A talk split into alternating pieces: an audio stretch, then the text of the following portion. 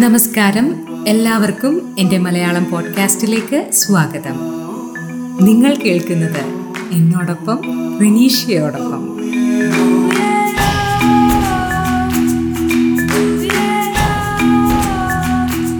കുറെ നാളായല്ലേ എന്നോടൊപ്പത്തിൽ വന്ന് ഒന്ന് വിശേഷങ്ങളൊക്കെ പങ്കുവച്ചിട്ട്.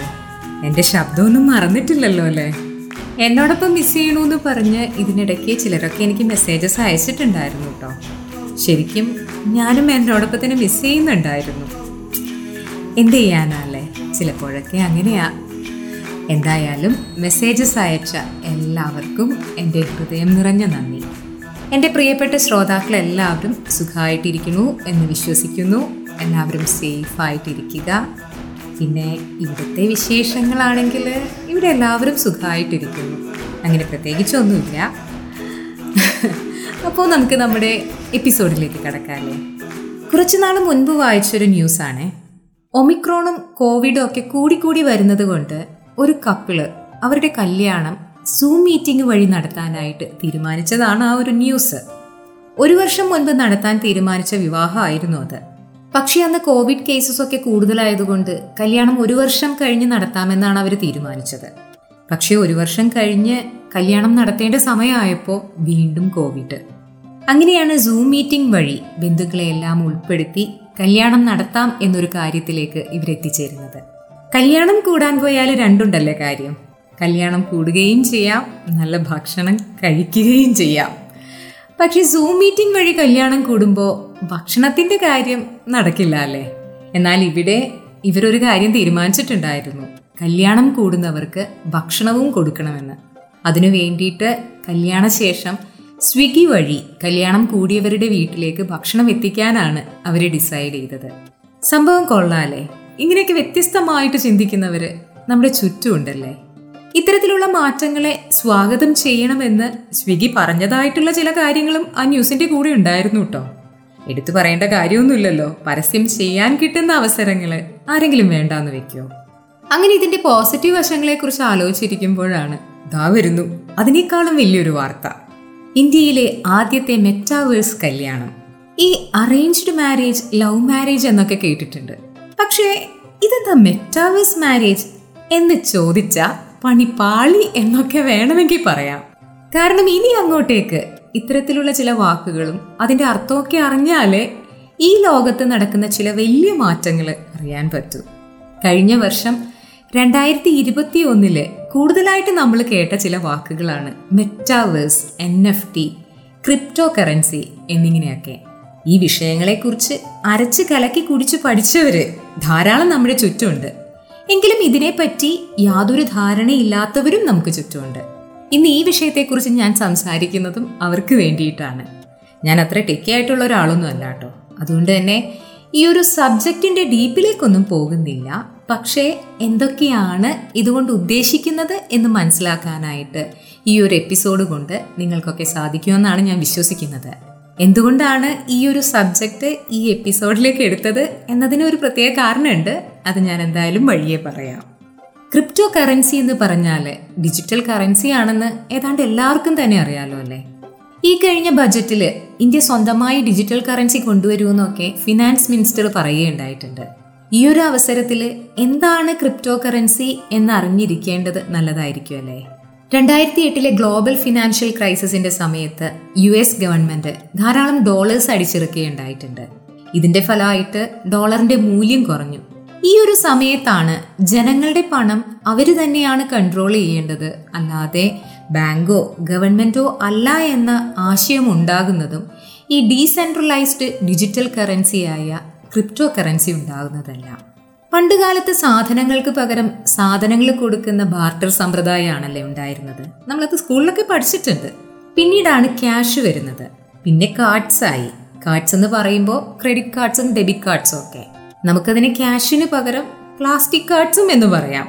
ഇപ്പോൾ ക്രിപ്റ്റോ കറൻസിയും ഈ പ്ലാസ്റ്റിക് കാർഡ്സ് എന്ന് ഞാൻ നേരത്തെ പറഞ്ഞ ഡെബിറ്റ് കാർഡ്സും ക്രെഡിറ്റ് കാർഡ്സും ഒക്കെ ഉപയോഗിക്കുമ്പോൾ ഒരുപാട് സെക്യൂരിറ്റി പ്രോബ്ലംസ് ഒക്കെ നമ്മൾ ഫേസ് ചെയ്യാറുണ്ടല്ലേ? എന്നാൽ ക്രിപ്റ്റോ കറൻസിയുടെ ഏറ്റവും വലിയ പ്രത്യേകത എന്ന് പറയുന്നത് അതിന്റെ സെക്യൂരിറ്റിയാണ് ക്രിപ്റ്റോ കറൻസി ഉപയോഗിച്ച് നമ്മളൊരു ട്രാൻസാക്ഷൻ നടത്തിയാൽ അതിൽ ആദ്യം നടക്കുന്ന കാര്യം ഈ ട്രാൻസാക്ഷൻ അത് ബ്ലോക്ക് ചെയിനിൽ രേഖപ്പെടുത്തുന്നതാണ്. ബ്ലോക്ക് ചെയിൻ എന്ന് പറയുന്നത് ഒരു ഫോം ഓഫ് പബ്ലിക് ലെഡ്ജർ ആണ്. ഒരിക്കലും ട്രാൻസാക്ഷൻ ബ്ലോക്ക് ചെയിനിൽ രേഖപ്പെടുത്തി കഴിഞ്ഞാൽ പിന്നീട് ആർക്കെങ്കിലും അത് ചേഞ്ച് ചെയ്യാനോ ഹാക്ക് ചെയ്യാനോ ഒന്നും സാധിക്കാത്ത വിധം സെക്യൂർഡ് ആണ് ഈ ബ്ലോക്ക് ചെയിൻ ഈ ബ്ലോക്ക് ചെയിനിൽ ആര് ആർക്ക് കൊടുത്തു ഏത് സമയത്ത് കൊടുത്തു എന്നിങ്ങനെയുള്ള ഡീറ്റെയിൽസ് എല്ലാം രേഖപ്പെടുത്തിയിട്ടുണ്ടാകും. ആ ഡീറ്റെയിൽസ് എല്ലാം പബ്ലിക്കുമാണ് ഇന്നിപ്പോൾ എട്ടായിരത്തിന് മുകളിൽ ക്രിപ്റ്റോ കറൻസികൾ ലോകത്താകമാനം ഉണ്ടെന്നാണ് പറയുന്നത്. ഇതിൽ നമ്മൾ എല്ലാവരും കേട്ടിട്ടുള്ളതും ഏറ്റവും മൂല്യമുള്ളതുമായിട്ടുള്ള ക്രിപ്റ്റോ കറൻസി ബിറ്റ്കോയിൻ ആണ്. രണ്ടായിരത്തി ഒൻപതിൽ സതോഷി നക്കമോട്ടോ ആണ് ബിറ്റ്കോയിൻ ലോഞ്ച് ചെയ്യുന്നത്. സതോഷി നക്കമോട്ടോ ആരാണെന്നുള്ളത് ഇപ്പോഴും ആർക്കും അറിയില്ല കേട്ടോ. ഈ ഒരു പേരിന് പിന്നിലുള്ളത് ഒരു ഗ്രൂപ്പ് ഓഫ് പീപ്പിൾ ആണെന്നും അതല്ല ഒരു അൺനോൺ പേഴ്സൺ ആണെന്നും ഒക്കെയാണ് പറയുന്നത്. രണ്ടായിരത്തി പത്തിൽ ബിറ്റ്കോയിനിന്റെ ട്രേഡിംഗ് തുടങ്ങിയപ്പോൾ അതിന്റെ മൂല്യം എന്നത് പോയിന്റ് സീറോ നയൻ ഡോളർ ആയിരുന്നു. ഒരു ഡോളർ പോലും ഇല്ല അല്ലേ? പിന്നീട് അത് കൂടുകയും കുറയുകയും ഒക്കെ ചെയ്തിട്ടുണ്ട്. ഇപ്പോൾ ഒരു ബിറ്റ്കോയിന്റെ മൂല്യം എന്ന് പറയുന്നത് ഏകദേശം ഡോളറിൽ പറയണ്ട അല്ലേ?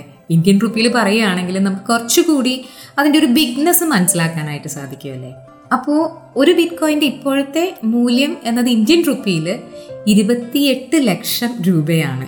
ഇതിങ്ങനെ മാറി മാറിക്കൊണ്ടിരിക്കും കേട്ടോ. എന്നാൽ ഇത്രയും മൂല്യം ഇതിനുണ്ടാകുമെന്ന് അറിയാതെ കയ്യിലിരുന്ന ബിറ്റ് കോയിൻ കൊടുത്തിട്ട് പിസ്സ വാങ്ങിയ ഒരാളുണ്ട്. ആദ്യത്തെ ബിറ്റ് കോയിൻ കൊമേഴ്ഷ്യൽ ട്രാൻസാക്ഷൻ ആയിട്ട് കൺസിഡർ ചെയ്യുന്നത് ഇതിനെയാണ് കേട്ടോ രണ്ടായിരത്തി പത്തിലാണ് സംഭവം. ഫ്ലോറിഡയിലുള്ള ലാസ്ലോ ഹാനിയയ്ക്ക് തൊട്ടടുത്തുള്ള പീറ്റ്സ സ്റ്റോറിൽ നിന്ന് പീറ്റ്സ കഴിക്കണം. അതിന് അദ്ദേഹം പതിനായിരം ബിറ്റ് കോയിൻ ആണ് കൊടുക്കാമെന്ന് പറഞ്ഞത്.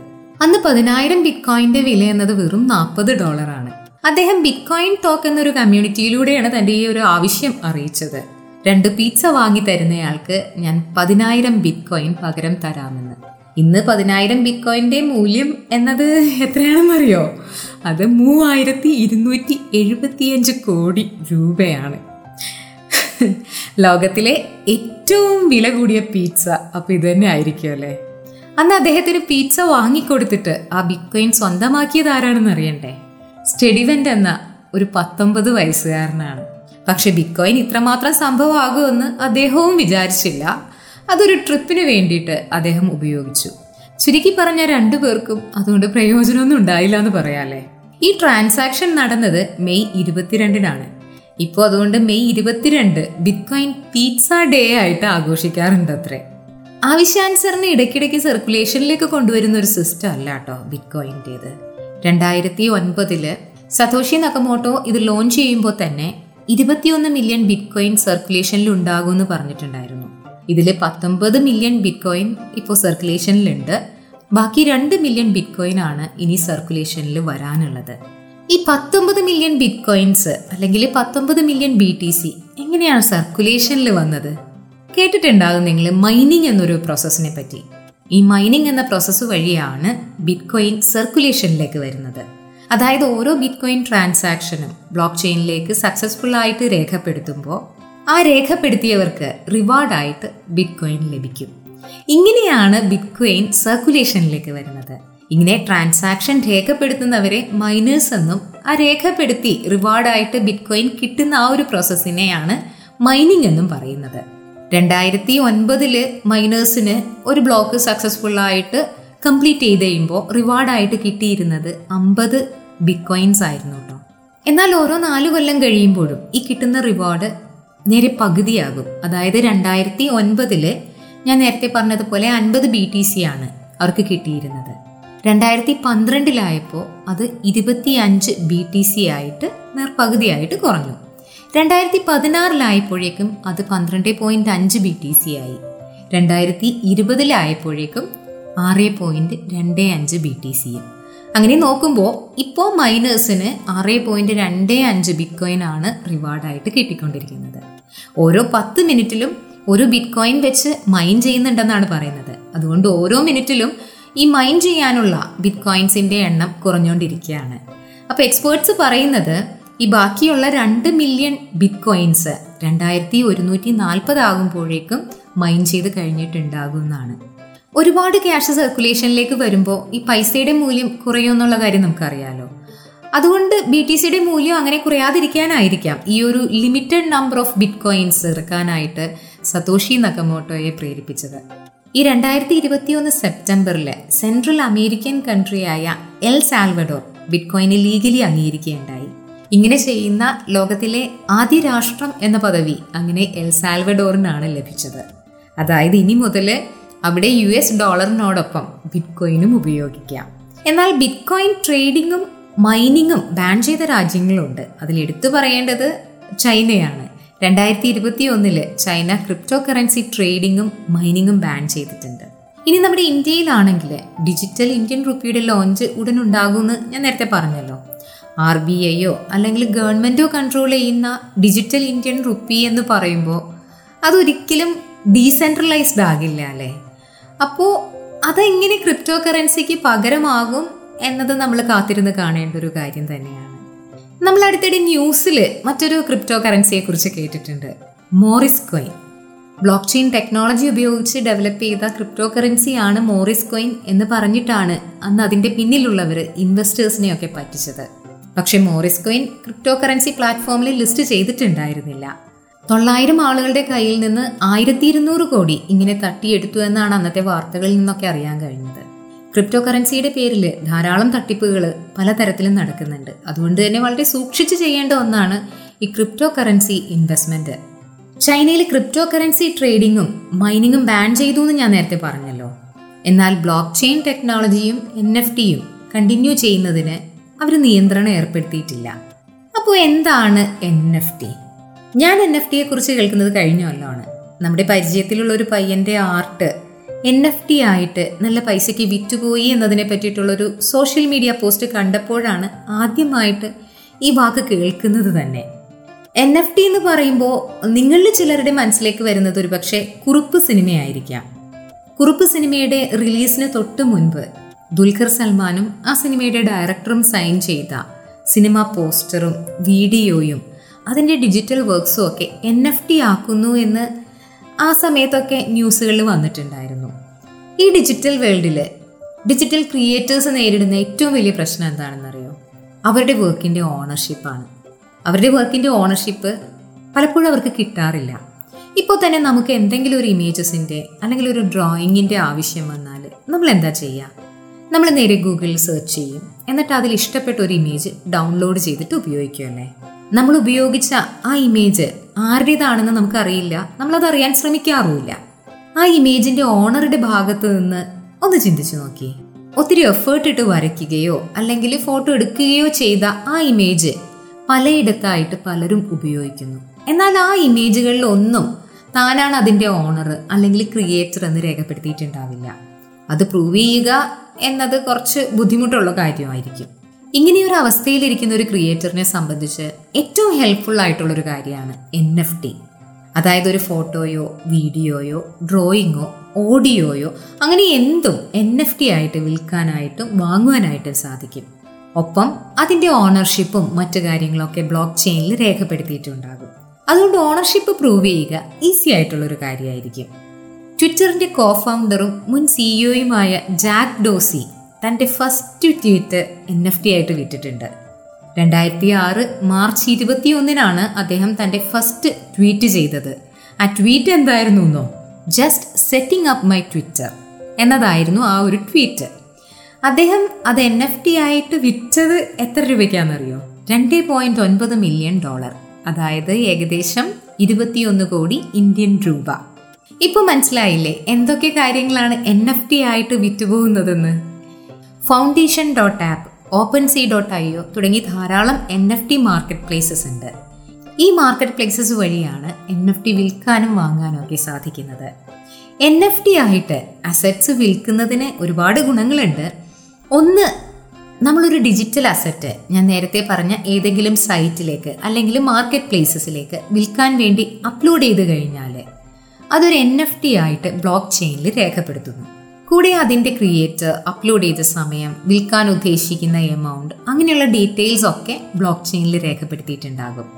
ഇനി മറ്റൊരാൾ ഇത് വാങ്ങിയാൽ ആ ഡീറ്റെയിൽസും ബ്ലോക്ക് ചെയിനിൽ രേഖപ്പെടുത്തും. അതായത് ഇത് എത്ര ആളുകൾ കൈമറിഞ്ഞ് കച്ചവടം നടന്നാലും ഈ ട്രാൻസാക്ഷൻസ് ഒക്കെ ബ്ലോക്ക് ചെയിനിൽ രേഖപ്പെടുത്തിയിട്ടുണ്ടാകും. ഒപ്പം അതിന്റെ ക്രിയേറ്ററുടെ ഡീറ്റെയിൽസും സോ ഒരു ക്രിയേറ്റർക്ക് തന്റെ വർക്കാണ് ഇതെന്ന് പ്രൂവ് ചെയ്യാനായിട്ട് കഷ്ടപ്പെടേണ്ട കാര്യമില്ല. ഇതാണ് ഒന്നാമത്തെ ബെനിഫിറ്റ് എന്ന് പറയുന്നത്. രണ്ടാമത്തേത് റീസെയിലിൽ പത്ത് ശതമാനം റോയൽറ്റി ക്രിയേറ്റർക്ക് കിട്ടുന്നു എന്നതാണ്. അതായത് നമ്മുടെ ഒരു ആർട്ട് ഒരു കളക്ടർ വാങ്ങിയെന്ന് വിചാരിക്കുക. ഈ ഒരു ഫീൽഡിൽ ആർട്ട് വാങ്ങുന്നവരെ കളക്ടർ എന്നാണ് കേട്ടോ പറയുക. അപ്പോൾ നമ്മൾ പറഞ്ഞ വിലയ്ക്ക് ആർട്ട് വാങ്ങിയ കളക്ടർ പിന്നീട് എപ്പോഴെങ്കിലും ഇത് മറിച്ച് വിൽക്കുകയാണെങ്കിൽ അതിന്റെ പത്ത് ശതമാനം അതിന്റെ ക്രിയേറ്റർക്ക് കിട്ടിയിരിക്കും. അതിപ്പോൾ എത്ര തവണ മറിച്ച് വിറ്റാലും ആ ഓരോ തവണയും പത്ത് ശതമാനം ക്രിയേറ്റർക്ക് കിട്ടും. ഇനി മറ്റൊരു കാര്യം എന്ന് പറയുന്നത് വിൽക്കുന്നവന്റെയും വാങ്ങുന്നവന്റെയും ഇടയിൽ നിന്നിട്ട് ലാഭമുണ്ടാക്കുന്നവർ ഇതിലില്ലാത്തതുകൊണ്ട് ഇതിന്റെ ഫുൾ ബെനിഫിറ്റും അതിന് അർഹതപ്പെട്ടവർക്ക് കിട്ടുകയും ചെയ്യും. ഇതെല്ലാം ഡീസെൻട്രലൈസ്ഡ് പ്ലാറ്റ്ഫോമിലായതുകൊണ്ട് തന്നെ സെക്യൂർഡ് ആണ്. ഡാറ്റ ഒന്നും ഒരിക്കലും ഹാക്ക് ചെയ്യാനൊന്നും പറ്റില്ല. പിന്നെ ഇവിടെ വിൽക്കുന്നതും വാങ്ങിക്കുന്നതുമെല്ലാം ക്രിപ്റ്റോ കറൻസി വഴിയാണ്. കൂടുതലായും എതേറിയം എന്ന ക്രിപ്റ്റോ കറൻസി വഴിയാണ് എൻ എഫ് ടി വാങ്ങാൻ സാധിക്കുന്നതെങ്കിലും മറ്റു ചില ക്രിപ്റ്റോ കറൻസികൾ ഉപയോഗിച്ചും എൻ എഫ് ടി വാങ്ങാനായിട്ട് സാധിക്കും. നമ്മുടെ ഇന്ത്യൻ റുപ്പി കൊടുത്തിട്ട് തുല്യമായിട്ടുള്ള എതേറിയമോ ബിറ്റ്കോയിനോ ഒക്കെ വാങ്ങാനായിട്ട് ബിനാൻസ് പോലെയുള്ള എക്സ്ചേഞ്ച് വഴി നമുക്ക് സാധിക്കും. എൻ എഫ് ടി വഴി ആർട്ടിസ്റ്റുകൾക്ക് മുൻപിൽ വലിയൊരു മാർക്കറ്റാണ് ശരിക്കും തുറന്നു കിട്ടിയിരിക്കുന്നത്. അപ്പോൾ വാങ്ങുന്നവന് ഇതുകൊണ്ട് എന്താണ് ഗുണം എന്നൊരു ചോദ്യം ഇപ്പോൾ നിങ്ങളുടെ മനസ്സിലേക്ക് വന്നിട്ടുണ്ടാവുമല്ലേ? ഈ ഒരു ചോദ്യം ഞങ്ങളോടും കുറച്ചുപേർ ചോദിച്ചിട്ടുണ്ടായിരുന്നു.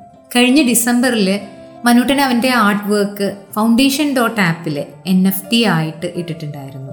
അന്നത് പ്രായം കുറഞ്ഞ എൻ എഫ് ടി ആർട്ടിസ്റ്റ് എന്നൊക്കെ പറഞ്ഞിട്ട് മനോരമ ന്യൂസ് പേപ്പറിൽ വരികയൊക്കെ ചെയ്തിരുന്നു. ആ ന്യൂസ് കണ്ട് ആ സമയത്ത് പരിചയത്തിലുള്ള ഒരുപാട് പേര് വിളിച്ചിട്ടുണ്ടായിരുന്നു. പലരും വന്ന് പറഞ്ഞൊരു കാര്യം പലതവണ വായിച്ചിട്ടും സംഭവം എന്താണെന്ന് മനസ്സിലായില്ല. എന്നാലും അവനെന്തോ വലിയൊരു കാര്യം അച്ചീവ് ചെയ്തു എന്ന് മനസ്സിലായി അതാ വിളിച്ചതെന്ന് പറഞ്ഞിട്ട്. അന്ന് മനസ്സിൽ വിചാരിച്ച കാര്യമായിരുന്നു ഇതൊക്കെ ഉൾപ്പെടുത്തിയിട്ട് ഇങ്ങനെയൊരു എപ്പിസോഡ് എന്നോടൊപ്പത്തിൽ ചെയ്യണമെന്ന്. ഇതാണ് ഞാൻ തുടക്കത്തിൽ പറഞ്ഞത് ഈ ഒരു എപ്പിസോഡ് ചെയ്യാൻ ഒരു കാരണമുണ്ടെന്ന്. എൻ എഫ് ടി വാങ്ങുന്നത് കൊണ്ട് രണ്ട് കാര്യങ്ങളാണ് ഉള്ളത് ഒന്ന് പൂർണമായും പൈസ ഉണ്ടാക്കാനുള്ള പുതിയൊരു വഴി. ഒരു ആർട്ട് ഒരു ക്രിയേറ്ററുടെ കയ്യിൽ നിന്ന് വാങ്ങി അത് കൂടുതൽ വിലയ്ക്ക് മറിച്ചു വിൽക്കുമ്പോൾ ആ വിൽപ്പനയിലൂടെ പൈസ ഉണ്ടാക്കാം. മറ്റൊന്ന് വാങ്ങിക്കുന്ന ആർട്ടിന്റെ യൂട്ടിലിറ്റിയാണ്. ഇപ്പൊ പറയുകയാണെങ്കിൽ ചില എൻ എഫ് ടി വാങ്ങുമ്പോൾ ചില ഗെയിമിലേക്കുള്ള ആക്സസ് കിട്ടും. ആ ഗെയിം കളിച്ച് വിൻ ചെയ്യുകയാണെങ്കിൽ നമുക്ക് പൈസ കിട്ടും. ഇതൊരു യൂട്ടിലിറ്റിയാണ്. ചിലപ്പോൾ ചില എൻ എഫ് ടി തരുന്നത് വി ഐ പികളുള്ള ഒരു ക്ലബിലേക്കുള്ള പാസ് ആയിരിക്കും. നമ്മൾ ഒരുപാട് ആരാധിക്കുന്ന ഒരു വ്യക്തിയുള്ള ഒരു ക്ലബിൽ ജോയിൻ ചെയ്യുക അവരുമായിട്ട് നേരിട്ട് സംസാരിക്കുക എന്നതൊക്കെ ആരാധകർക്ക് നിസ്സാര കാര്യമായിരിക്കില്ല അല്ലേ? അങ്ങനെ പ്രൊജക്റ്റിനെ ഡിപ്പെൻഡ് ചെയ്തിട്ട് ധാരാളം യൂട്ടിലിറ്റീസ് ചില എൻ എഫ് ടി ഓഫർ ചെയ്യാറുണ്ട്. ബോർഡ് എയ്പ്പ് യാർട്ട് ക്ലബ് എന്ന പേരിൽ ഒരു കളക്ഷൻ ഓപ്പൺ സീലുണ്ട് മൊത്തം പതിനായിരം ആർട്ടാണ് ഈ ഒരു കളക്ഷനിലുള്ളത് കഴിഞ്ഞ വർഷം ഏപ്രിൽ അവസാനത്തോടെയാണ് ഈ ഒരു കളക്ഷൻ ലോഞ്ച് ചെയ്യുന്നത്. അന്ന് ഒരു N F T point zero eight എത്തേറിയത്തിനാണ് വിറ്റത്. അതായത് ഏകദേശം പതിനെട്ടായിരം രൂപ വരും. ഇന്ന് അതിന്റെ ഫ്ലോർ പ്രൈസ് എന്ന് പറയുന്നത് ഹൺഡ്രഡ് എത്തേറിയമാണ്. അതായത് ഏകദേശം രണ്ട് കോടി മുപ്പത്തിമൂന്ന് ലക്ഷം രൂപ. ആദ്യമായിട്ടാണ് നിങ്ങളിത് കേൾക്കുന്നതെങ്കിൽ തീർച്ചയായിട്ടും ഒരു അമ്പരപ്പ് നിങ്ങളുടെ മുഖത്തുണ്ടാകും. പതിനെട്ടായിരം രൂപയ്ക്ക് വാങ്ങിച്ച ഒരു ഇമേജിന് ഒരു വർഷമാകുന്നതിന് മുൻപ് ഏകദേശം രണ്ട് കോടി മുപ്പത്തി മൂന്ന് ലക്ഷം രൂപ. ഇതിന്റെ ഒരു ബിസിനസ് സാധ്യത എത്രമാത്രം വലുതാണെന്ന് ഇനി പ്രത്യേകിച്ച് ഞാൻ പറഞ്ഞു തരേണ്ട കാര്യമില്ലല്ലോ. ചില മലയാളികളും ഈ ഏപ്പിനെ സ്വന്തമാക്കിയിട്ടുണ്ട് കേട്ടോ bored ape N F T OpenSea എന്ന് സെർച്ച് ചെയ്ത് നോക്കിയാൽ നിങ്ങൾക്കും കാണാനായിട്ട് സാധിക്കും ഈ ഏപ്പിനെ. അത്രയ്ക്ക് കാണാൻ വലിയ സംഭവമൊന്നും ഇത്. ഇത് കാണുമ്പോൾ ഇതാണോ ഇത്ര വിലയ്ക്ക് വിറ്റുപോയതെന്ന് നിങ്ങൾക്കും തോന്നിപ്പോവുക സ്വാഭാവികമാണ്. ഈ പതിനായിരം പീസസിൽ ഒരു ഏപ്പ് വിറ്റുപോയത് റെക്കോർഡ് വിലയ്ക്കാണ്. എഴുന്നൂറ്റി നാൽപ്പത് ഇ ടി എച്ച് അതായത് ഏകദേശം പതിനേഴ് കോടി രൂപ. വലിയ വലിയ സെലിബ്രിറ്റീസ് ഒക്കെ ഈ ഏപ്പിനെ സ്വന്തമാക്കിയിട്ടുണ്ട്. നെയ്മർ ജസ്റ്റിൻ ബീബർ ഒക്കെ ആ ലിസ്റ്റിലുണ്ട്. നെയ്മറിന്റെ ട്വിറ്റർ പേജ് എടുത്ത് നോക്കിയാൽ നിങ്ങൾക്ക് കാണാം അദ്ദേഹം സ്വന്തമാക്കിയ ഏപ്പിനെ. സെലിബ്രിറ്റി ഇൻവോൾവ്മെന്റും എൻ എഫ് ടികളുടെ വില കൂടാനായിട്ട് കാരണമാകാറുണ്ട്. ഇങ്ങനെ വില കൂടി വരുമ്പോൾ മറിച്ചു വിറ്റും പൈസ ഉണ്ടാക്കാവുന്നതേ ഉള്ളൂ. ഇനിയിപ്പോ നമുക്ക് നമ്മുടെ ആദ്യം പറഞ്ഞ മെറ്റാവേഴ്സ് കല്യാണത്തിലേക്ക് വരാം. മെറ്റാവേഴ്സ് എന്ന് പറഞ്ഞാൽ ഒരു ത്രീ ഡി വിർച്വൽ ആണ്. അതായത് നമ്മൾ ജീവിക്കുന്ന ഈ ലോകത്തിന്റെ ഒരു ത്രീ ഡി പതിപ്പ്. ഓഗ്മെന്റഡ് റിയാലിറ്റിയും വിർച്വൽ റിയാലിറ്റിയും ബ്ലോക്ക് ചെയിനും പിന്നെ സോഷ്യൽ മീഡിയയിൽ നിന്നുള്ള ചില കോൺസെപ്റ്റ്സ് ഒക്കെ ഉപയോഗിച്ചിട്ടാണ് ഈ വേൾഡ് വർക്ക് ചെയ്യുന്നത്. ഓഗ്മെന്റഡ് റിയാലിറ്റിയുടെ ഉദാഹരണത്തിന് വേണ്ടിയിട്ടെങ്ങും പോകണ്ട. ട്വന്റി ഫോർ ന്യൂസ് ചാനൽ കണ്ടാൽ മതി. ചില ന്യൂസ് പറയുമ്പോൾ അതിൽ അവതാരകൻ ആ പറയുന്ന സംഭവത്തിന്റെ അടുത്ത് നിന്ന് സംസാരിക്കുന്ന ടെക്നിക്കൊക്കെ ഈ ഓഗ്മെന്റഡ് റിയാലിറ്റി ഉപയോഗിച്ചാണ് ചെയ്യുന്നത്. ഈ ലോകത്തിൽ ചെയ്യുന്നത് പോലെ തന്നെ മെറ്റാവേഴ്സ് വേൾഡിലും നമുക്ക് മറ്റുള്ളവരുമായിട്ട് ഇന്ററാക്ട് ചെയ്യാനായിട്ട് സാധിക്കും. പക്ഷെ അവിടെ നമ്മളെ റെപ്രസെന്റ് ചെയ്യുന്നത് നമ്മൾ സെലക്ട് ചെയ്യുന്ന നമ്മളുടെ ഡിജിറ്റൽ അവതാറായിരിക്കും അതായത് അവിടെ നമുക്ക് വേണ്ട നമ്മുടെ മുഖം നമ്മൾ തന്നെയാണ് ഡിസൈഡ് ചെയ്യുന്നത്. ആ മുഖത്തിനെയാണ് ഡിജിറ്റൽ അവതാർ എന്ന് പറയുന്നത്. നമ്മുടെ ആക്സസറീസ് ഒക്കെ നമുക്ക് തന്നെ സെലക്ട് ചെയ്യാം. ഈ അവതാർസും ആക്സസറീസും ഒക്കെ എൻ എഫ് ടി ആയിട്ട് നമുക്ക് വാങ്ങി ഉപയോഗിക്കാനായിട്ട് സാധിക്കും. ഈ എൻ എഫ് ടി വാങ്ങണമെങ്കിൽ നമ്മുടെ കയ്യിൽ ക്രിപ്റ്റോ കറൻസി വേണം. ഇപ്പോൾ മനസ്സിലായില്ലേ? ഈ N F T crypto currency metaverse എല്ലാം ഇന്റർ കണക്റ്റഡ് ആണെന്ന്. നമ്മൾ നേരത്തെ പറഞ്ഞ ഇന്ത്യയിലെ ആദ്യത്തെ മെറ്റാവേഴ്സ് മാരേജിൽ ആ കപ്പിൾ സെലക്ട് ചെയ്തത് ഹോഗ്വാട്സ് തീമാണ് നമ്മുടെ ഹാരി പോട്ടറിലെ ഹോഗ്വാട്സ് പോലെ ഒരു ലോകമാണ് അവർ ആ മാരേജ് റിസപ്ഷന് വേണ്ടിയിട്ട് ഒരുക്കിയത്. ഡിജിറ്റൽ അവതാർ വഴി വധുവിന്റെ മരിച്ചുപോയ പിതാവിന്റെ സാന്നിധ്യം ഈ റിസപ്ഷൻ ഉണ്ടായിരുന്നു അത്രേ. ബന്ധുക്കളൊക്കെ മൊബൈലിലൂടെയും ലാപ്ടോപ്പിലൂടെയൊക്കെ ഈ മെറ്റാവേഴ്സ് മാരേജ് റിസപ്ഷന് പങ്കെടുത്തു. എന്തൊക്കെ മാറ്റങ്ങളാണല്ലേ ഈ ലോകത്ത് നടക്കുന്നത്? ഈ മാറ്റങ്ങൾ കണ്ടില്ല എന്ന് നമുക്ക് നടിക്കാനാവില്ല. അതുപോലെ എനിക്കിതൊന്നും അറിഞ്ഞുകൂടാ എന്നും പറയാനാകില്ല. കാരണം ഇനിയൊരു ലോകം ക്രിപ്റ്റോ കറൻസിയുടെയും ബ്ലോക്ക് ചെയിന്റെയും എൻ എഫ് ടിയുടെയും മെറ്റാവേഴ്സിന്റെയും ഒക്കെ ലോകമാണ്. മുൻപ് ഞങ്ങൾ ചെന്നൈയിൽ താമസിച്ചിരുന്ന സമയത്ത് അവിടെയുള്ള തമിഴ് ഫ്രണ്ട്സ് പറയുന്ന ഒരു കാര്യമുണ്ട്. നിങ്ങൾ മലയാളികൾ ജീവിതത്തിൽ കുറച്ച് സ്ഥലം വാങ്ങി അതിലൊരു വീടും വെച്ച് പിന്നെ ആ ഒരു ലോൺ അടച്ചു തീർക്കാനുള്ള ഓട്ടാണെന്ന്. അന്നാ പറഞ്ഞത് കറക്റ്റാണെന്ന് എനിക്കും തോന്നിയിട്ടുണ്ട് കേട്ടോ. കാരണം മലയാളികളുടെ ജീവിതത്തിലെ ഏറ്റവും വലിയ ആഗ്രഹം കുറച്ച് സ്ഥലം വാങ്ങി അതിൽ വീട് വയ്ക്കുക എന്നതാണ്. നമ്മൾ കുട്ടിയായിരുന്ന സമയത്തൊക്കെ നമ്മുടെ പാരൻസ് വീട് വയ്ക്കുന്ന കാര്യം പറയുന്നത് നമ്മൾ കേട്ടിട്ടില്ലേ? ഇപ്പോൾ വലുതായപ്പോൾ നമ്മളും അതേ പാത പിന്തുടർന്നിട്ട് ഈ ആഗ്രഹം പറയാറുണ്ട്. എന്നാൽ ഇപ്പോൾ മെറ്റാവേഴ്സിലും സ്ഥലം വാങ്ങാനായിട്ട് സാധിക്കും എന്നറിഞ്ഞപ്പോൾ എന്റെ മോന്റെ ആഗ്രഹം എന്ന് പറയുന്നത് അവന് മെറ്റാവേഴ്സിൽ കുറച്ച് സ്ഥലം വാങ്ങണമെന്നാണ്. നാളെ നിങ്ങളുടെ മക്കളോ കൊച്ചുമക്കളോ ഒക്കെ ഈ ഒരു ആഗ്രഹം പറഞ്ഞാൽ അത്ഭുതപ്പെടേണ്ടതില്ല. കാലം അത്രയ്ക്ക് പെട്ടെന്നാണ് മാറിക്കൊണ്ടിരിക്കുന്നത്. ഈ ഒരു കാലത്തിന് മുന്നേയോ ഒപ്പമോ ഓടാൻ സാധിച്ചില്ലെങ്കിലും സാരമില്ല. അതിന്റെ പിറകെയെങ്കിലും ഓടണ്ടല്ലേ? അപ്പോൾ കൂടുതൽ വിശേഷങ്ങളുമായി അടുത്ത എപ്പിസോഡിൽ കണ്ടുമുട്ടാം. നിങ്ങളോടൊപ്പം റിനീഷ്യ